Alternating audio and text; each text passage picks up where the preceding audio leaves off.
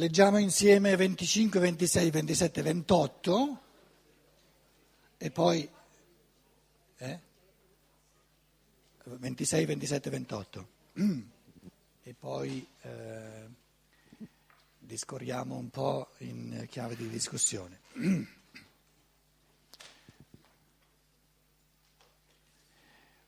26. Quando il realismo metafisico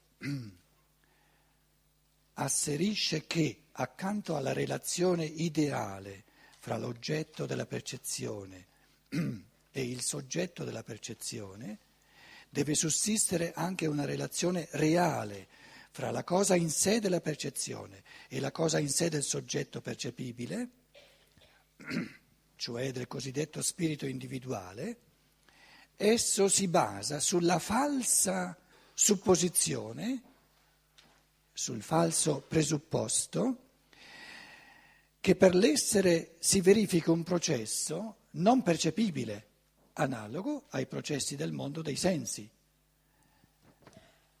Quando si afferma, quando poi, quando poi afferma, col mio mondo della percezione io entro in un rapporto cosciente ideale. Ma col mondo reale io posso entrare solo in un rapporto dinamico, cioè reale, un rapporto di forze reali.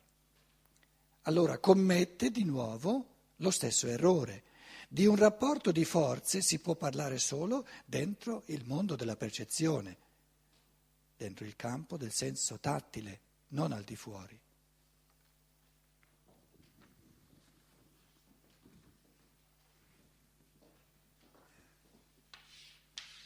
Qui c'è la coscienza, qui c'è il rapporto, qui c'è l'albero reale, qui c'è l'uomo. Oppure mettiamo la coscienza qui sotto, la coscienza. La coscienza pensante si chiede che rapporto c'è tra l'uomo e l'albero.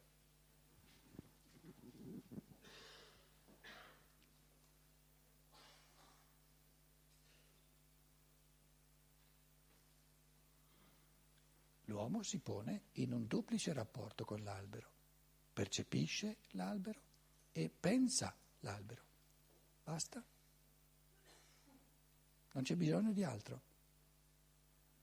E unendo la percezione dell'albero col concetto di albero che il pensare costruisce, ha la realtà completa dell'albero.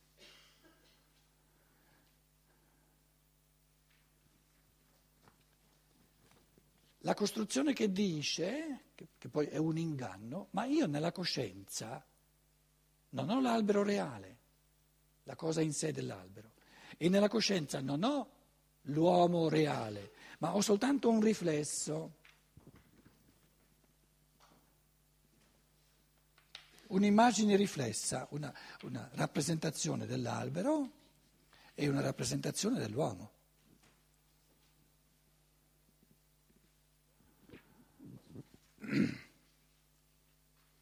La rappresentazione dell'uomo che è in rapporto con l'albero, che io ho nella coscienza, cos'è?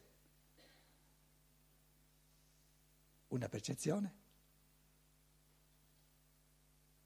Se io ho una rappresentazione di un uomo in rapporto con l'albero, questa rappresentazione è qualcosa che io percepisco dentro di me, è una percezione.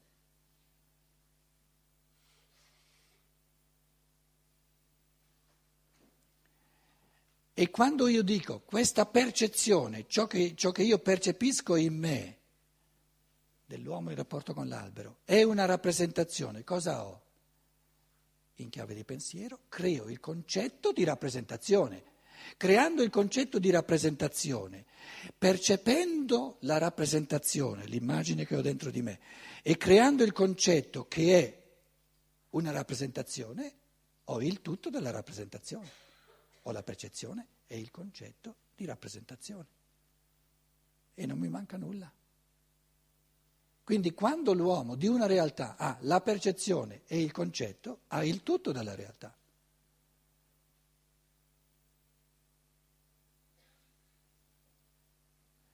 Però dire che io nella coscienza ho soltanto una rappresentazione soggettiva del, dell'albero, prendiamo l'albero adesso, è un inganno. Ho soltanto una rappresentazione soggettiva io dell'albero nella coscienza? Se parlo così, disattendo il fatto che io nella coscienza ho il concetto di albero, non me ne accorgo, perché il concetto di albero è altrettanto cosciente quanto la rappresentazione dell'albero. Com'è? Rispetto al concetto di... Sì, in altre parole, il pensare avviene eh, spontaneamente a livello, diciamo, molto meno intenso, però l'uomo, a meno che si addormenti, pensa sempre. Nel momento in cui, nella misura in cui si rende conto, porta a coscienza il fatto che pensa sempre, può afferrare il suo pensare e gestirlo sempre più liberamente, sempre più intensamente, sempre più creativamente. Quindi ci dicevamo sempre che il pensare non è una, una realtà assoluta, ma è passibile di infiniti gradi, nessuno pensa 0%, perché pensare 0% significa addormentarsi. Quando si è svegli, almeno il 10% di pensiero, no? quel pensiero automatico, quella è una rosa, quello è un, un amico, quella una macchina, eccetera. No? Man mano che ci si rende conto del pensare e il pensare viene afferrato sempre più coscientemente e mi rendo conto che nel pensare io ho l'essenza delle cose, ci lavoro, diventa sempre più intenso, sempre più creativo, sempre più libero. Il 100%? C'è il concetto del pensare al 100% di creatività, di intensità, di profondità, di vastità. Certo che c'è il concetto.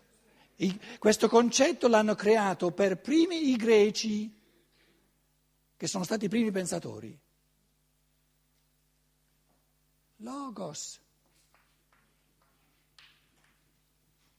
Il logos è il concetto del pensatore al 100%, in intensità, in creatività, in profondità, in vastità. Questo è il concetto.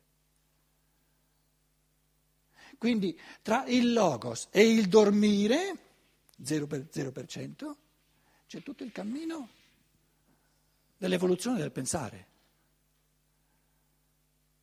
Quindi il concetto di logos è il concetto della perfezione assoluta, della creatività assoluta del pensare. In questo pensare è presente tutto, ci sono tutti i concetti. Questo spirito ha presente al suo pensare tutti i concetti possibili. Mamma mia, come fa? È un concetto vertiginoso, eh, se uno ci pensa. Eh, affascinante. E allora questa prospettiva di evoluzione del pensare diventa bella. Uno dice, eh, eh certo, eh, certo, la tocchiamo con mano, soprattutto in questi incontri la tocchiamo con mano. E proprio perché nessun essere umano è allo 0%, il, il, pensare è afferrabile da ognuno perché se lo porta dentro, non può far altro. E allora la filosofia della libertà, la prima parte dici, osserva, percepisci ciò che tu fai continuamente. Percepisci tutte le altre cose e non hai ancora percepito la cosa più importante che c'è in te, che è il pensare. E perché non la percepisce? Perché non la nota? Perché è l'unica cosa che produce lui. È lui. E quindi non ha, non ha una distanza. Deve prendere distanza per poterla percepire. E quindi la distanza è che io posso percepire soltanto i concetti che ho, che ho, già prodotto. Però abbiamo detto questa mattina, i concetti che io ho, ho già prodotto, in questi concetti che il mio pensare ha prodotto, c'è stata una cogestione di altri? No. Se io li percepisco e ne creo il concetto giusto, devo dire percepisco qualcosa che ho creato soltanto io.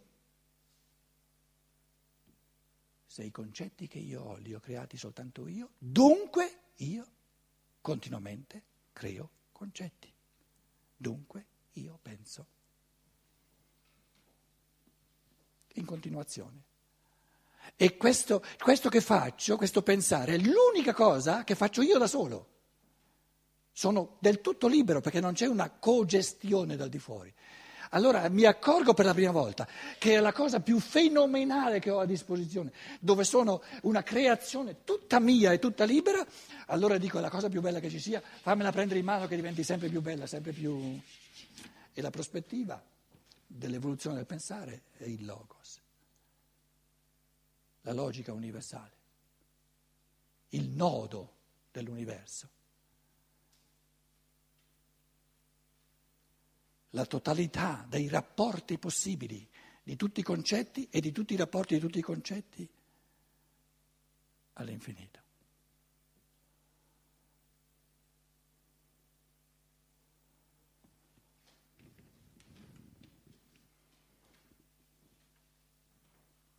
Detto in parole povere, capire il mondo sempre meglio. Questo è il pensare, l'arte di capire, creando concetti, creando rapporti di concetti, di capire il mondo sempre meglio, sempre più, in un modo sempre più vasto, sempre più profondo.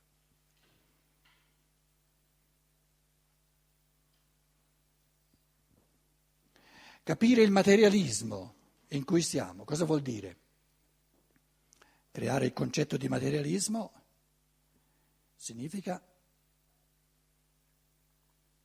trovare l'essenza del materialismo. Fa parte del concetto di materialismo che il materialismo necess- è necessario nell'evoluzione? Allora, all'inizio eravamo tutti nel mondo divino, poi siamo tuffati nella materia. Perdere di vista lo spirito fa parte del concetto di materialismo. Il materialista è l'uomo, la coscienza umana che perde di vista lo spirito. Di questo concetto del materialismo, materialismo, fa parte del concetto di materialismo che è uno stadio necessario nell'evoluzione? Perché?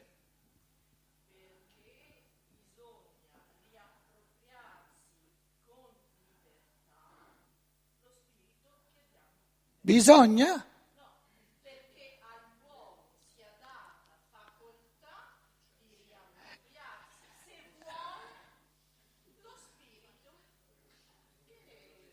Ed è bello che gli sia data questa possibilità, perché soltanto in questo modo se lo riconquista liberamente. E la libertà gli fa bene? Sei sicura?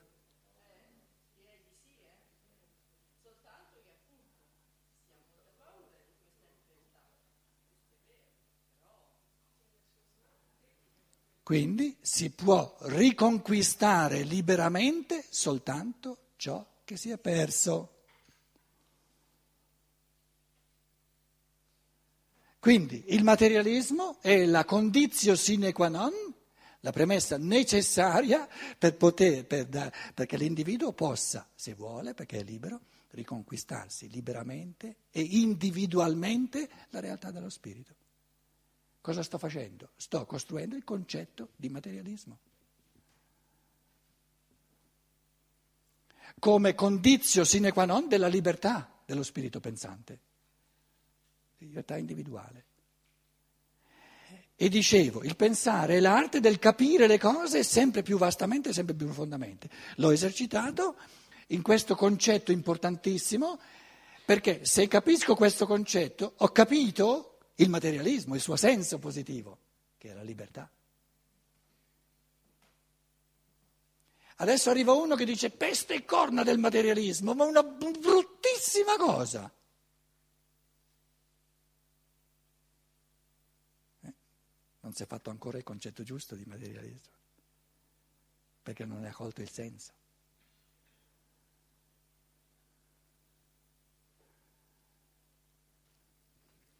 La sete è una cosa brutta?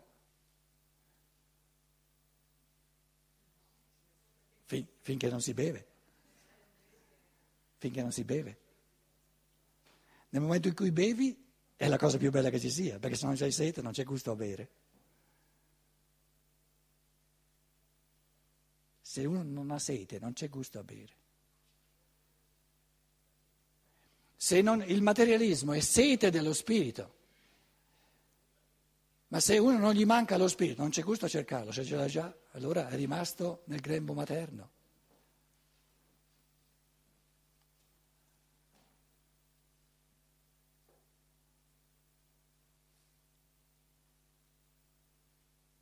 Dio lo trova soltanto colui che l'ha perso.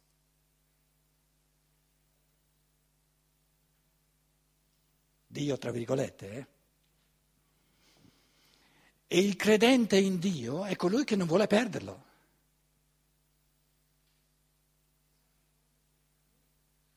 E allora gli verrà portato via.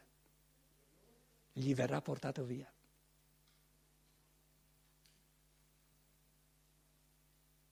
In altre parole, più andiamo avanti, più la coscienza va avanti e più la cosiddetta fede non regge.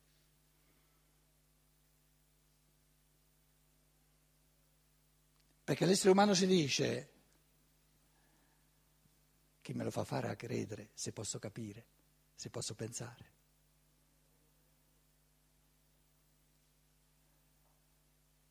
Chi me lo fa fare a bere acqua se posso bere chianti? Chiedo veni agli antroposofi qui in sala. Eh? Il credere, paragonato al pensare, è come bere acqua paragonato a bere chianti, scusate.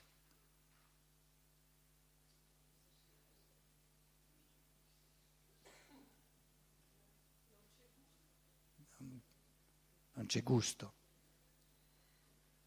Quindi il credere è per la fase bambina e nella fase bambina ci vuole, non c'è altro.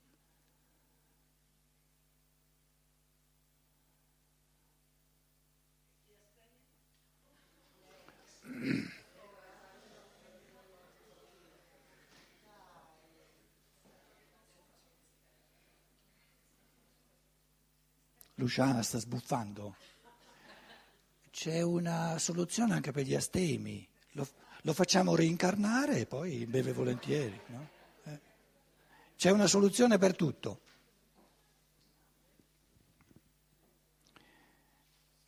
Ventisette. La concezione del mondo più sopra accennata, nella quale viene a sboccare il realismo metafisico, quando si liberi dai suoi elementi contraddittori, la chiameremo monismo. Perché essa riunisce il realismo unilaterale e l'idealismo in un'unità più elevata. Monismo è la facoltà di unificarsi con l'essenza delle cose col pensare. Unendo percezione e concetto, unifico la cosa non è più separata tra percezione e concetto e unifico me come spirito pensante con la cosa. Divento ciò che penso, sono ciò che penso. Quindi il pensare è il superamento di ogni estraneità, di ogni dualismo, di ogni alienazione.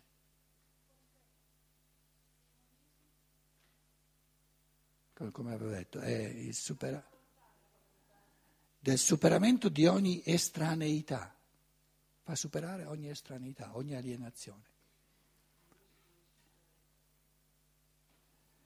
28. Per il realismo primitivo il mondo reale è una somma di oggetti di percezione. Il realismo metafisico attribuisce realtà, oltre che alle percezioni, anche alle forze impercepibili. Il monismo sostituisce a queste forze in essi ideali che esso conquista per mezzo del suo pensare. Tali in essi sono le leggi della natura. Una legge naturale non è altro che l'espressione concettuale della connessione fra determinate percezioni. La legge della crescita di una pianta.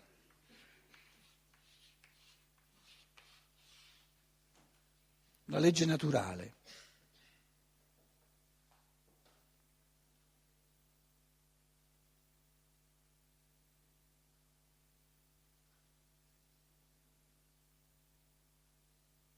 Un complesso di concetti. Concetto di altezza, il concetto di grandezza, il concetto di crescita, il concetto di espansione, il concetto di terreno, il concetto di vita, il concetto di, di, di, di aria.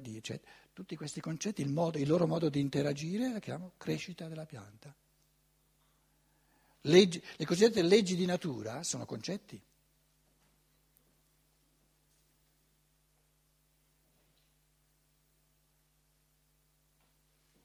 Ciò che il Logos ha pensato intuitivamente nel creare la margherita. La legge di crescita della, della margherita è un pensiero, un concetto di chi l'ha creata.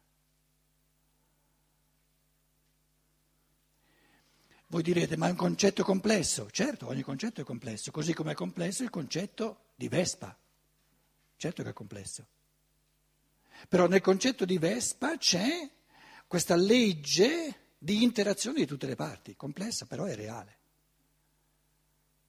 e evidenzia la creatività dello spirito che pensa a livelli sempre più complessi.